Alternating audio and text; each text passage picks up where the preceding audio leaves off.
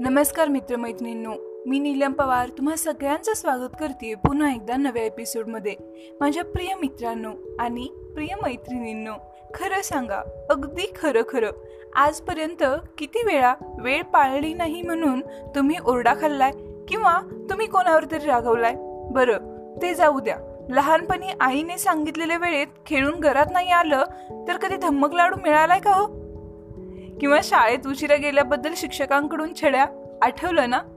बरं तुम्हाला प्रश्न पडलाच असेल की मी तुम्हाला हे सगळं का आठवायला सांगतेय? कारण आज आपण बोलणार आहोत वेळेबद्दल. आता तुम्ही म्हणाल वेळेबद्दल काय बोलायचं नाही का?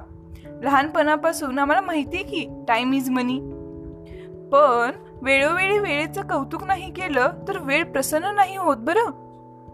म्हणून आजचा एपिसोड खास वेळ काढून वेळेसाठी. वेळेबद्दल अशा गोष्टी ज्या आपण रोजच्या आयुष्यात कितीदा तरी ऐकत असतो. जसं की कठीण काळात कोणीतरी आपल्याला सावरताना म्हणतं ही वेळ ही निघून जाईल. तसंच कधीतरी स्वामीपणाला ठेच पोहोचल्यावर मनातल्या मनात किंवा कधी मोठ्याने आपण सहज बोलून जातो माझी वेळ ही नक्कीच येईल. आपण सगळ्यांनीच कुठेतरी हे ऐकलेलं असतं कोणाची वेळ सांगून येत नाही. कठीण वेळेत आपल्याला सोबतीला कोण होतं याची खातरजमा मन वेळोवेळी करत असतं नोंदी ठेवत असतं.